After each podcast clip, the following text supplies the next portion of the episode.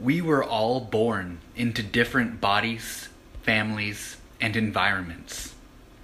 None of us have the same strengths, weaknesses, and circumstances.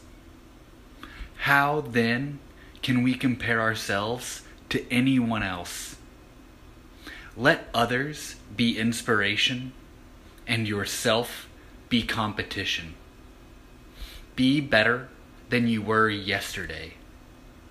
You've got this.